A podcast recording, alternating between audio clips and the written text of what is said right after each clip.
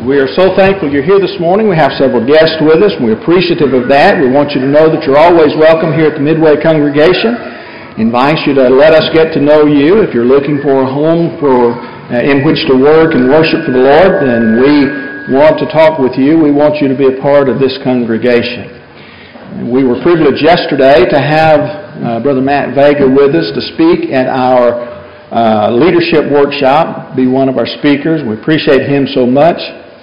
We appreciate the work that he has done for the kingdom of the Lord throughout the years. I first became acquainted with Matt through polishing the pulpit back a number of years ago. And appreciate all the, the good that he does for us there in polishing the pulpit and helping us to understand various matters, not just matters that are concerning the law, but uh, his preaching and his work with the Lord's church is uh, outstanding. We appreciate that. He is brought his wife, Jennifer, with him today, and we're so thankful that she's able to be here. Matt and Jennifer have three children. They have a daughter uh, by the name of Shelby, who's married to Seth Kemp, a daughter by the name of Anna, and a son by the name of Reed. And, and those uh, three children are all uh, grown. I guess y'all are getting used to the, or getting ready for the, for the uh, uh, empty nest years, but uh, that's always good as well. This morning, as you, if you were here for our Bible class hour, you know that he presented a wonderful lesson. Uh, Matt is one of the things that, that we sometimes look to him for, as I've already alluded to in, in the introduction this morning, is he does things in regard to law and the church law. And one of the reasons we do that is he's a graduate of the prestigious school, Yale University, a law uh, graduate. And so we look to him, but uh, we're also thankful for his work at Faulkner and at Freed Hardeman, but again, most especially for his work in the kingdom of God. He is a wonderful, outstanding preacher of the gospel. And so we will, at this time, allow him to come do just that. Brother Matt.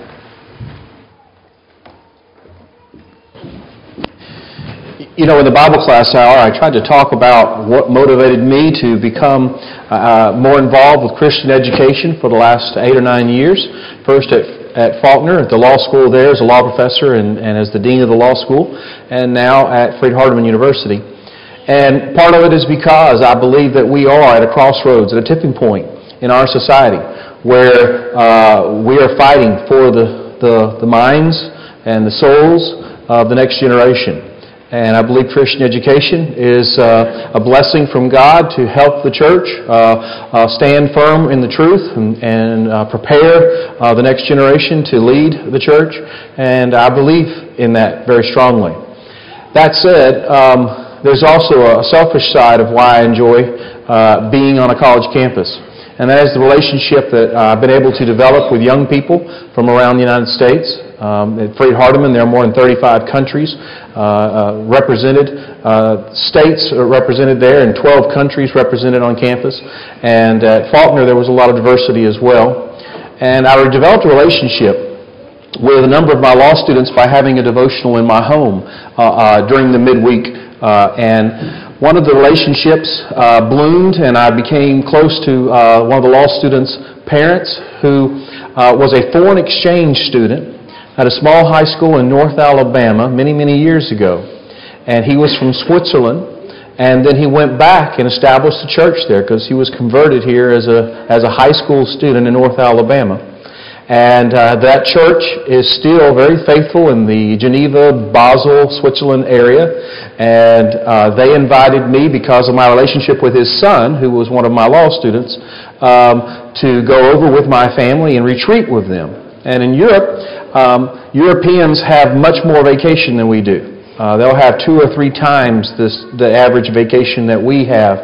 And so the church there will spend two weeks out of every year of their vacation uh, together at retreat. And they'll go up into the mountains and they'll study God's Word and pray and fellowship for a solid uh, period of time. It's very intense, very inspiring, very uplifting. And I encourage uh, those of you that have thought about um, doing something like that for a weekend even. Uh, I encourage you to participate in something like that. I think it would really um, help you grow and help you spiritually.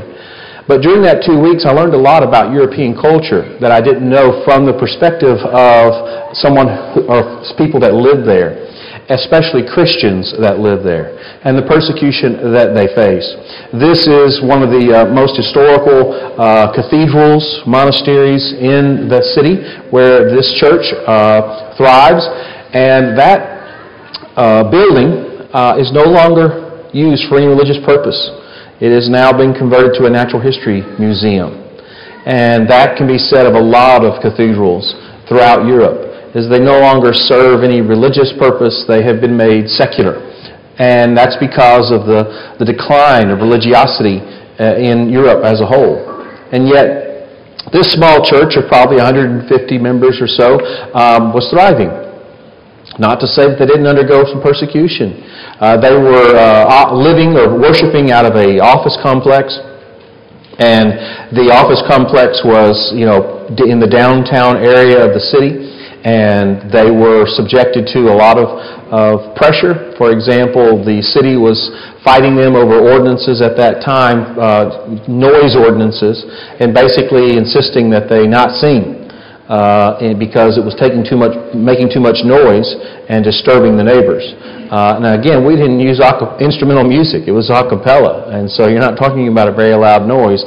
And yet, the city was, you know, just antagonistic towards um, religious groups in general. Now, the reason why I mention that experience to you is because um, I think it's important that we recognize that there is a large segment of our, of our leadership in this country that idolize Europe and the way things are done in Europe and the socialist approach to, to uh, government. And yet, uh, there is very little uh, to be spoken of in a positive way about religious freedom in that country. I was amazed that Switzerland, which was the home of Zwingli and, and John Calvin and others that were responsible for um, trying to uh, uh, reform um, the Catholic Church eh, after Martin Luther began the Protestant movement, and yet there's very little honor that's paid to those men over there now. You can go to Zwingli's house and open up his Bible, and there's no security, and there's uh, no charge for admission, and there's one little old uh, individual that will, will show you around if you would like, but, but you can tell that it's not valued. It's not, that kind of history is not important to them anymore. And so to me, um, this is a, a story that we need to learn from before we follow suit uh, and Europe is uh, part of our Western heritage, but they have abandoned their first love. They have abandoned uh, their knowledge of God, and America needs to take that as a warning. We identified when we founded this country as a first freedom. When we first passed the Constitution, the very first Congress met in 1789, and they thought it important that we go ahead and put down in writing uh, some basic rights, the Bill of Rights, the first uh, 10 amendments to the United States Constitution, not because uh, they thought it was novel, but because they thought they better just memorialize it just in case we forget, that there are certain rights that are inalienable, that were given by God, and that no government, that predate government, and the very first one we call the First Amendment was freedom of religion. And the Congress uh, passed uh, the First Amendment, which reads Congress shall make no law respecting the establishment of religion or prohibiting the free exercise thereof.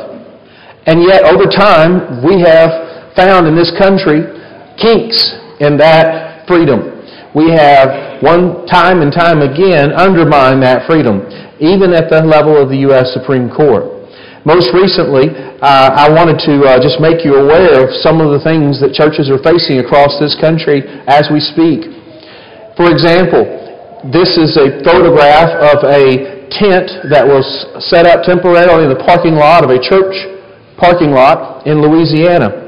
They decided that they wanted to have sort of an open tent meeting uh, to sort of uh, really try to impact the community and um, have their services in that tent meeting rather than in a church building for temporarily, just for a couple of weeks. And the city came out and they actually fined them. And the reason was is the uh, music, the worship service was too loud for the neighborhood. There was no ordinance that the sheriff could point to, so they asked, well, how loud is too loud? And he said 60 decibels. Well, folks, your dishwasher is louder than 60 decibels. You can't have a normal conversation with an individual face to face at 60 decibels. He was basically prohibiting them from being able to use their own property to conduct a worship service outdoors. How about this one? This gentleman, not once but twice, was fired from a high level position with the state government, first in, in, on the West Coast and more recently in Georgia. Why? Because of what he preached from the pulpit of his own local congregation, not as the minister, but as a lay minister just as a member of the congregation that occasionally would speak sort of like I do. And yet, he preached against homosexuality. And therefore, after he was hired to be the head of the Department of Health the, for the state of Georgia, they fired him when one of the employees found a copy of his sermon on the website of the local church posted on the web. They circulated it, and the consensus was that that was too bigoted for him to be able to work for the state of government, for the state of Georgia. And all he did was preach what the Bible has to say on homosexuality. How about this individual? There was a church that was trying to uh, take advantage of the local state park in Missouri and baptize persons. And the uh, local forest workers there, forest uh, officers there, uh, stopped them and said that you have to um, get a permit now, mind you, you didn't have to get a permit to fish there. You didn't have to get a permit to swim in the waters there. But if you wanted to engage any First Amendment expression, that's the phrase they used, what they were talking about was baptisms, then you had to not only get a permit, you had to get it at least 48 hours in advance.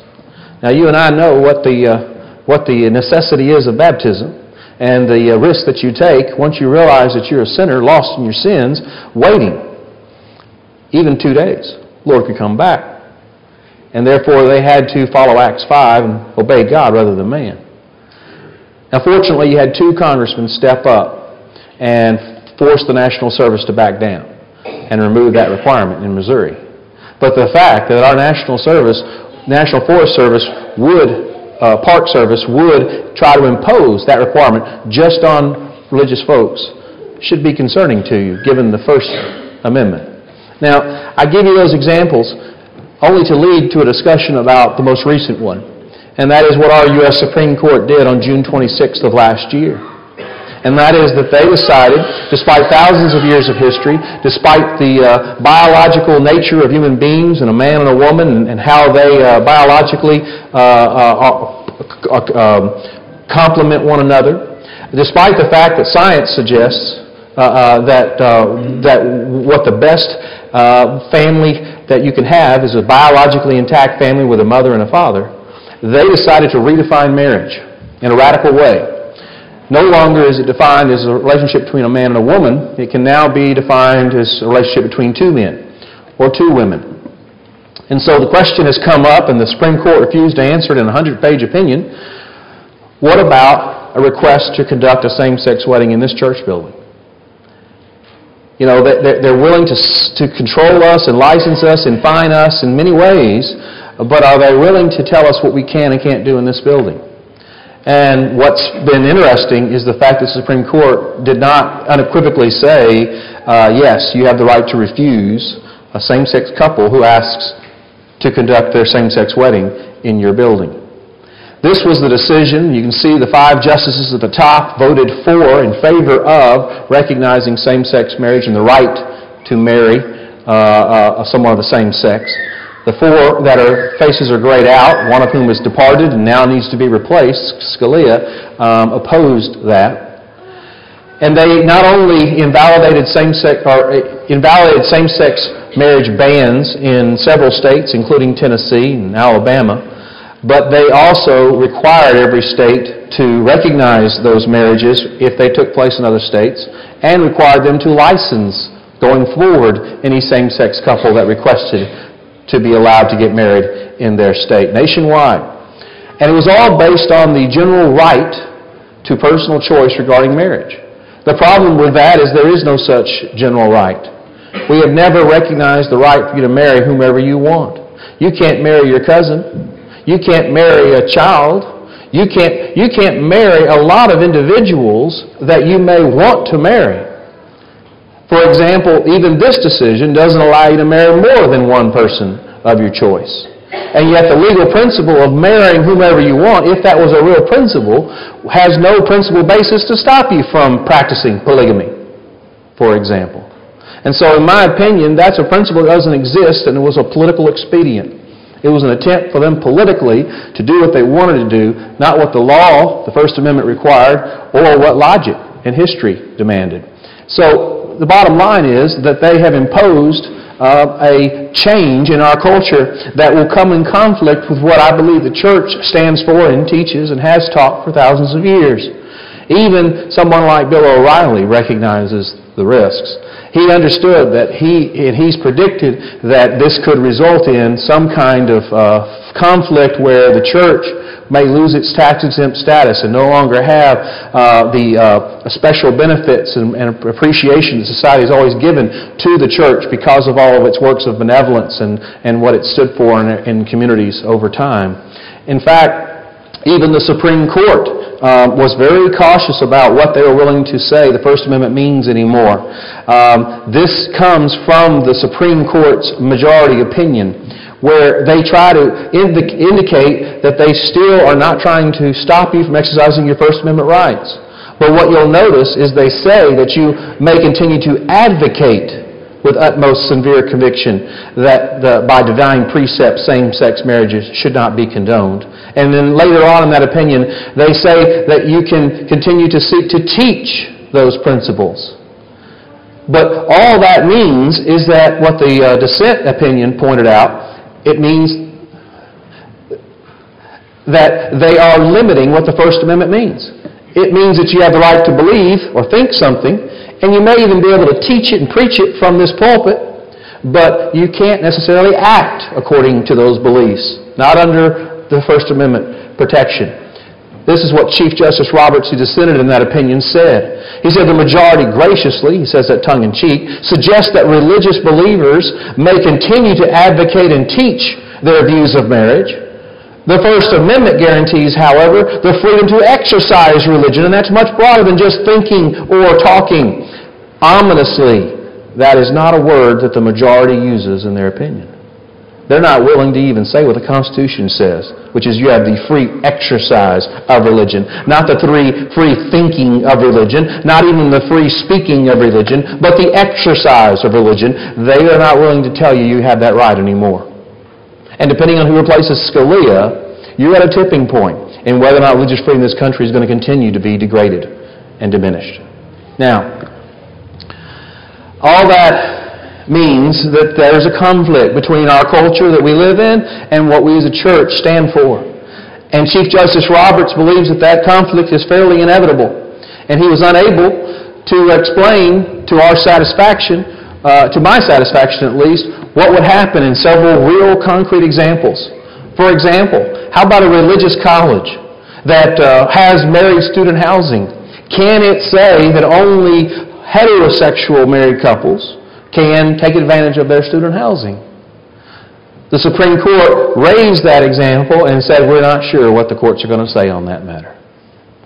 How about a religious adoption agency who wants to only put children in the homes of heterosexual couples where there's a mother and a father? Again, the Supreme Court was unwilling to clarify that issue. And in fact, there have been adoption agencies in states which have been more progressive in this area that have had to close their doors. Uh, else they would have been forced to compromise and allow placements in homosexual homes. And then finally, the tax exempt status of some religious organizations that oppose same sex marriage may be in jeopardy. So these are things that not I am predicting, is, but I am suggesting to you that the Supreme Court and the dissenting opinions in the Supreme Court, those justices have suggested are in jeopardy uh, now and today. Basic staples of First Amendment. Here are some unanswered questions that affect this congregation.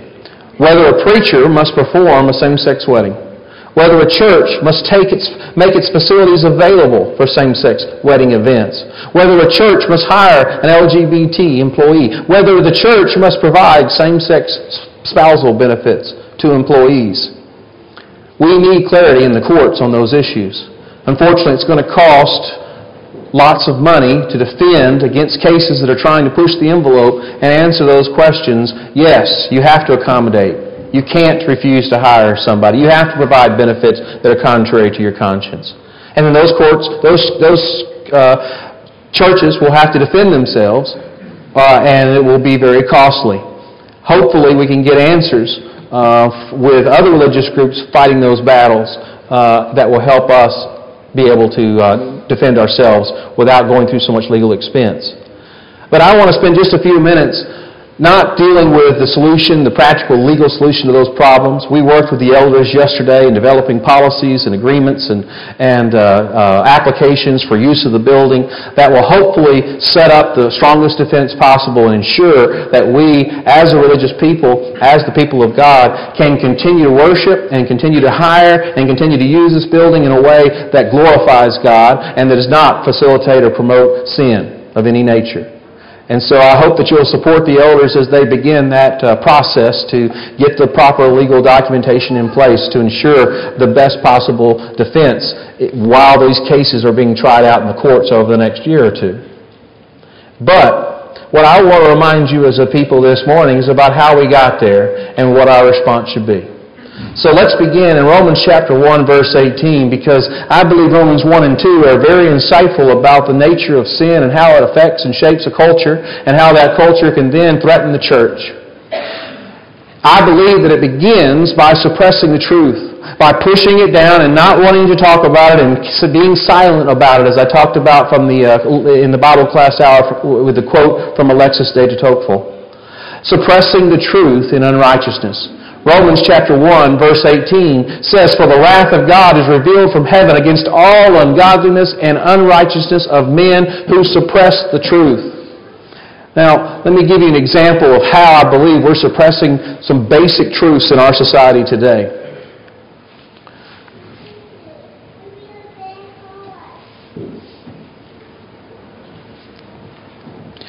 Until the mid 20th century, the Supreme Court says in their 100 page opinion, same sex intimacy long had been condemned as immoral. That's on page 7 of this Supreme Court decision. What's the problem? The problem is that it's talking about morality, and these are judges, these are lawyers, these are not theologians. The second problem is that they are not, a, not only opining about something that which they do not know, but they are actually opining and making, drawing the conclusion that it's no longer immoral. They're using the past tense, had been condemned as immoral. There's nothing that's changed in the Scripture. You can still read 1 Corinthians 6 for yourself or Romans 1 and 2 for yourself, and you can clearly see that God does not condone, He condemns homosexual activity. And yet here they are trying to suppress the truth of that fact, even of a religious fact. Next slide, please. It ignores what the Bible has to say on the matter. It ignores the ordinary meaning of words. It ignores sexual complementarity. It ignores social science for you to claim that same-sex marriage is just as good as marriage that, that God designed between a man and a woman. Next slide. Let me just comment on the social science.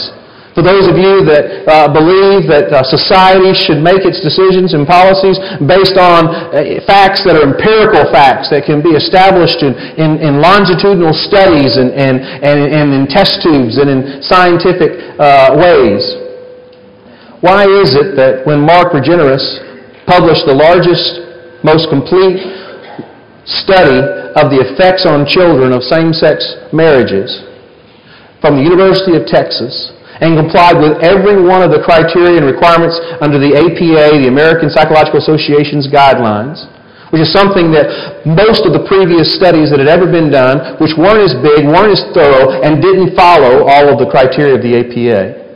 Why is it that when he concluded his study and found that children are harmed dramatically more in a same-sex home than they are in a traditional biologically intact home. Why is it when he sent a copy of that to the Supreme Court before they issued their opinion, they refused to even cite it in a footnote? He gave you three numbers in his study. The first number is two, that represents the 2% of children that are sexually abused in this country every year living in biologically intact families where their mother and their father, their biological mother and father, also live with them. And that's horrible that 2% of the children are abused. But what the study found was that if you take away one of those biological parents and you try to raise a child in a single parent family, and that single parent uh, dealing with all of the difficulties they have, allow a lot of strange men into the home, the percentage of children being sexually abused go up to 10%. And then if you change the situation to where there is two daddies or two mommies in the home, the percentage of children being subjected to child abuse in this country go up to 23%. That was the conclusion of this APA certified study done at the University of Texas by Mark Regnerus. And yet they're suppressing the truth. Instead, the court writes in its opinion that they can have normal, happy families. Maybe anecdotally, maybe exceptionally, but not according to the science, not statistically. Next slide. The second thing I think Romans teaches us about how we get to this situation in society where we uphold what God has called an abomination as marriage is we exchange the truth of God for a lie. And we worship and serve ourselves, the creature, rather than the Creator. That's what Romans 129 indicates uh, how uh, sin gets further ingrained. Next slide. The majority opinion said this and I'm just going to point out in bold letters the word immutable there. That the, the court here was trying to make the case for same sex marriage, and the basis upon which was a lie. And the lie is this that you're born homosexual, that it's an immutable characteristic, like the color of my skin is half Mexican, or the color of an African American's skin, or your skin as a white person. That's an immutable characteristic. But your choices and how or what sexual activity you engage in or don't engage in, there is no scientific evidence yet that that's immutable. And yet they've exchanged the truth. They not only suppressed the truth, but they've exchanged the truth for the lie. And they're trying to convince you that it's the same uh, thing as the race or color of your skin and you can't help yourself. Next slide. The third thing that Romans says will happen when sin finally co- it captures a society is that not only will they uh, approve of those things, uh, but they will not only will they do those things that are worthy of death, but they will give healthy approval to those who practice them. Romans chapter 1 verse 32. And you can see in the next slide what the Supreme Court did. They concluded, quote, they ask for equal dignity in the eyes of the law, and the Constitution grants them that approval, that right verse 28, page 28. So for me, I see this as not an issue. I see this as the pattern in which all sin influences a nation, and that that nation will fall if it fails to adhere to God's law. Now, we can suppress the truth, we can exchange the truth for a lie, and we can even approve of those who do what we know is wrong and pretend that they have a right to do it or that it's, it's good, but that will not change the reality of God's view on that matter. Next slide. This is something that our society has continued to do over and over and over again. In the courts, the way they have done it is by writing into the Constitution rights that do not exist. Rights that are, in fact, the right to do things that are sinful. We started out with the fundamental right for a, a man and a woman in, in their marriage bed that are married together to decide on contraception. But no longer did we have that right, then we quickly added the right for unmarried people to have that same privilege to do whatever they want sexually with one another. And then that was not just something that we allowed them to do, that was something that we constitutionally guaranteed their right to do, and hence we had the 70s the 60s and the 70s. And then, once you had the right, whether you were married or unmarried, to do whatever you wanted to do, whatever desire or lust that you had in your heart, to follow it in our society as a constitutional matter, then the Constitution was rewritten once again to help you avoid the responsibility for the consequences of that kind of lascivious behavior. And we know it as Roe v. Wade. The right to not only uh, uh, control reproduction, but to actually destroy the product of reproduction, the baby, the fetus, and abortion.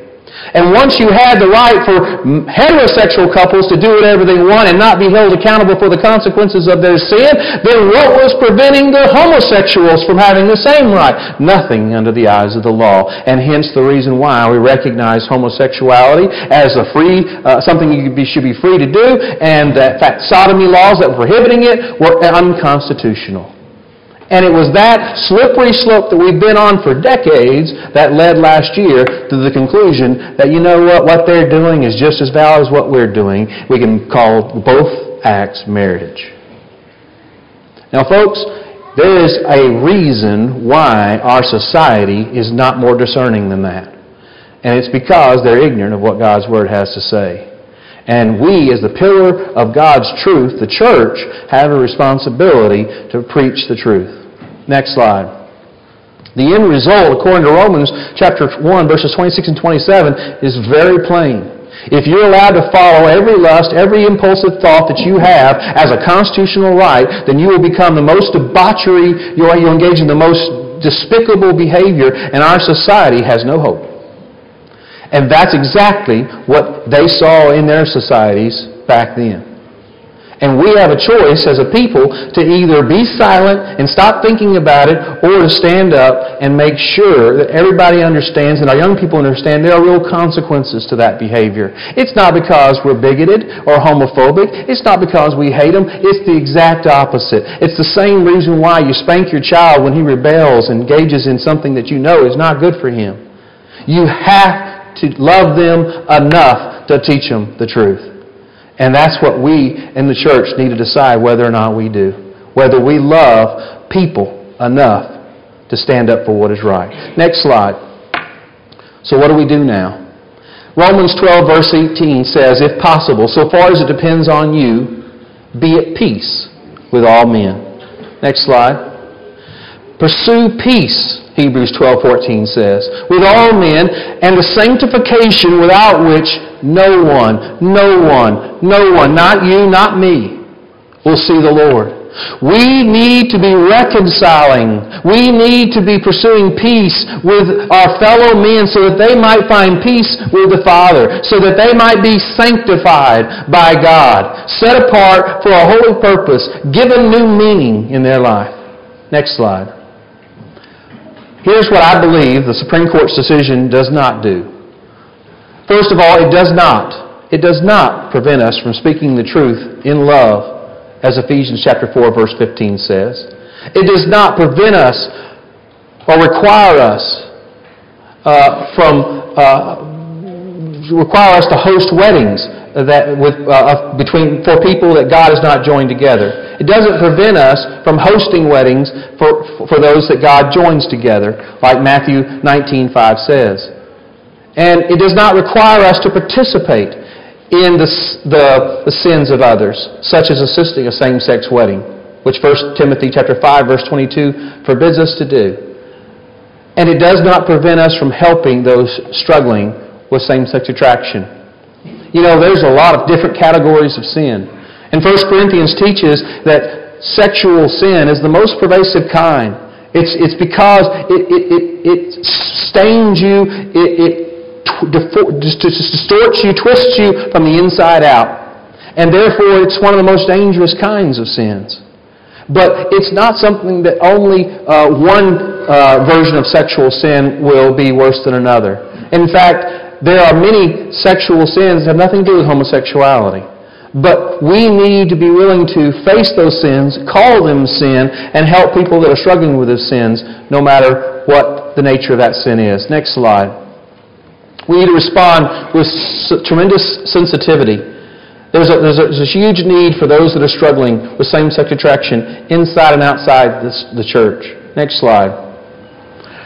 Ask yourself this question how do, how do people that are struggling with same sex attraction perceive the church, the Midway Church? How do you think they, they view y'all as individuals? Next slide. If you're guilty of crude jesting and name calling and uh, making, uh, belittling them and bullying them, or are you more guilty of praying for them, befriending them, inviting them to study God's Word. I wonder if our approach is predetermining the outcome. Next slide. I think if we do the former and just berate them, we're going to see them continue on that spiral. And they're going to continue to follow that subculture and become further and further enslaved to that sin to a point where they can't distinguish it from their own identity.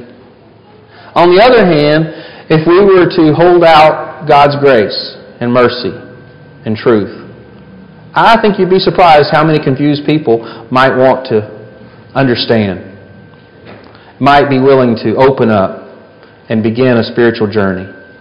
Next slide. What would I tell someone? I've got an aunt who is one of the leading nurses at the Memphis hospital system,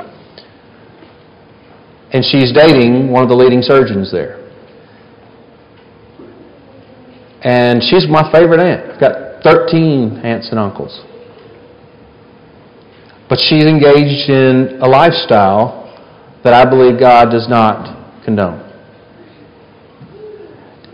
And when I have an opportunity, and perhaps you know someone that you have a, relationship with struggling with this same sin, what would you tell them?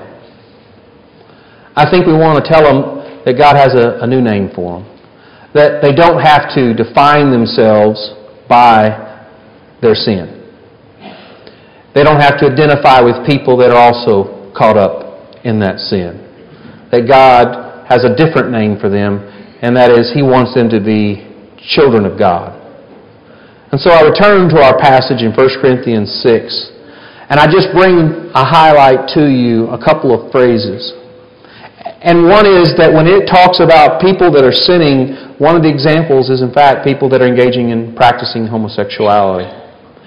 And what it tells those people, despite the fact that 60% of Americans think you can't change if you're homosexual, what the scriptures teach is that the people back then who were practicing homosexuality were such, such were some of you. In other words, with God's help, they were able to change.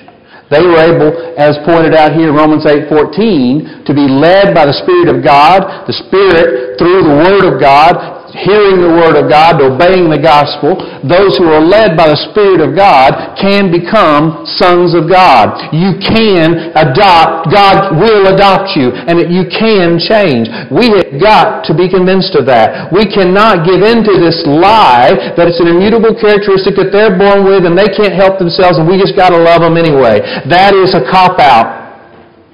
That is what, the, what Satan wants you to believe. Such were some of you, thieves. Such were some of you, greedy. You may struggle with lying and greed and thieving all of your life. You may be a kleptomaniac, but that does not make it right, and it does not mean you are hopeless. God can change you. The Spirit of God, through God's Word, can lead you in a different direction. Now, the next slide. It also not only says such were some of you, but it says how they changed. And it walks you through very clearly the process of transformation, of conversion, of being no longer enslaved to that sin, whatever that sin may be, including homosexuality. The first step is that you were washed. I believe that's a reference to baptism. Here's a scripture in Romans chapter 6 verse 3 that should be very familiar with you. It's this beautiful imagery of us dying to ourselves and being buried with Christ into His death. And we were buried therefore with Him by baptism into death in order that just as Christ was raised from the dead from the, by the glory of God, we too might walk in newness of life. Not only can you have a new name as a Christian, as a child of God, but you can have a new life. That's what we need to be teaching. That's what we believe is the hope that lies within us. The fact that we're no longer the old person. We're the new person. When we walk out that water grave of baptism, we have been made a new creature. That's a tremendous opportunity for a second chance. It's one that I believe so many people on the spiral staircase of sin desperately are searching for. But you were washed. Next slide. And not only are you cleansed of that past sin, that old life, and made new, but when you come up out of that watery grave, what the, what the reason why you can say, I was a thief, I was greedy, I was practicing homosexuality, is because now you not only are no longer held accountable for those sins and been washed off, off of you, but you actually have a new purpose. He says you were sanctified. That's what it means, to be set apart for God's purpose. Here's the verse, 2 Timothy chapter 1, verse 9, who has saved us and called us with a holy calling, not according to our works, but according to his own purpose and grace, which was granted us in Christ Jesus from all eternity. He wants to use us for his glory. He wants you to know that you don't have to get caught in that cycle of sin, of hopelessness and selfishness, and only pursuing the lusts of your heart. But instead, he wants to use you for a bigger purpose, to be part of something bigger, to be a part of the body of Christ, and to be known in your community and those around you as a person of God. Next slide. Finally, there's a new hope that it promises you. Not only if you're washed and, and if you're sanctified will you uh, be able to overcome those past sins, but when you stand before God on the judge, when He sits on that judgment seat one day, and He will say to you, "Enter in, thou good and faithful servant." You'll be declared innocent. You'll be declared not guilty. You'll be justified in the name of our Lord Jesus Christ. Here's what Romans 5.1 says. Since we have been justified by faith, we have peace with God through our Lord Jesus Christ. It all circles back to the fact that what we should be about as a church is being at peace with men to the extent possible and introducing them to how to reconcile with God and be at peace with God. Next slide. I remind you of two last verses and the lesson will be yours. In 1 Corinthians chapter 8 verse 9, it says, Take care that your liberty in Christ, that your freedom in Christ does not somehow become a stumbling block to the weak. I can't understand why some people struggle with the sins that they do, because those are not the sins that I struggle with. But that doesn't mean that they aren't real. And that doesn't mean that you can just cut them off and leave them to their own fate. We have an obligation to preach the gospel to every creature. There is no sin that God can't put in the past tense. That He can't wash you of, that He can't sanctify you and use you for His glory despite the fact that you committed those sins in the past, and that He won't declare you innocent of on the day of judgment because you're justified. Do you believe that? Then we need to make care, make, take care that we're not becoming so cloistered as a people that we are no longer speaking the truth, but instead we're leading people to believe the lie that we think what they're doing is okay too. We are compromising in the way we present God's truth to the point that they don't even know God opposes what they're doing anymore. If you, if they don't know that you oppose it, how are they going to know that your God opposes it? Because you are the pillar of that truth, the church. Last slide. The final admonition in Galatians chapter 5 verse 13 I think applies here. For you are called to freedom, brothers. Only do not use your freedom, your religious liberty, this freedom we have in this country known as the First Amendment, to do not use that freedom as an opportunity for the flesh. Just to have a nice, comfortable building and being able to dress up and enjoy worship and enjoy the privileges that come with being a Christian to, to, to, to, give into this uh, Americanized Christianity, which has become increasingly worldly and secular. But through love, serve other people. That's what we're called to do. Not serve ourselves, but to serve God and to serve other people. If we were to become less inward and more outward, and allow people to see the truths that make an impact in their lives, not just in ours. What will we say differently in the workplace? What kind of, how would our conversations change at school? How would we make an impact in our homes and the choices that we make and the entertainment that we allow into our home? We have a tremendous liberty in this country right now, for the most part, to practice our religion how we see fit.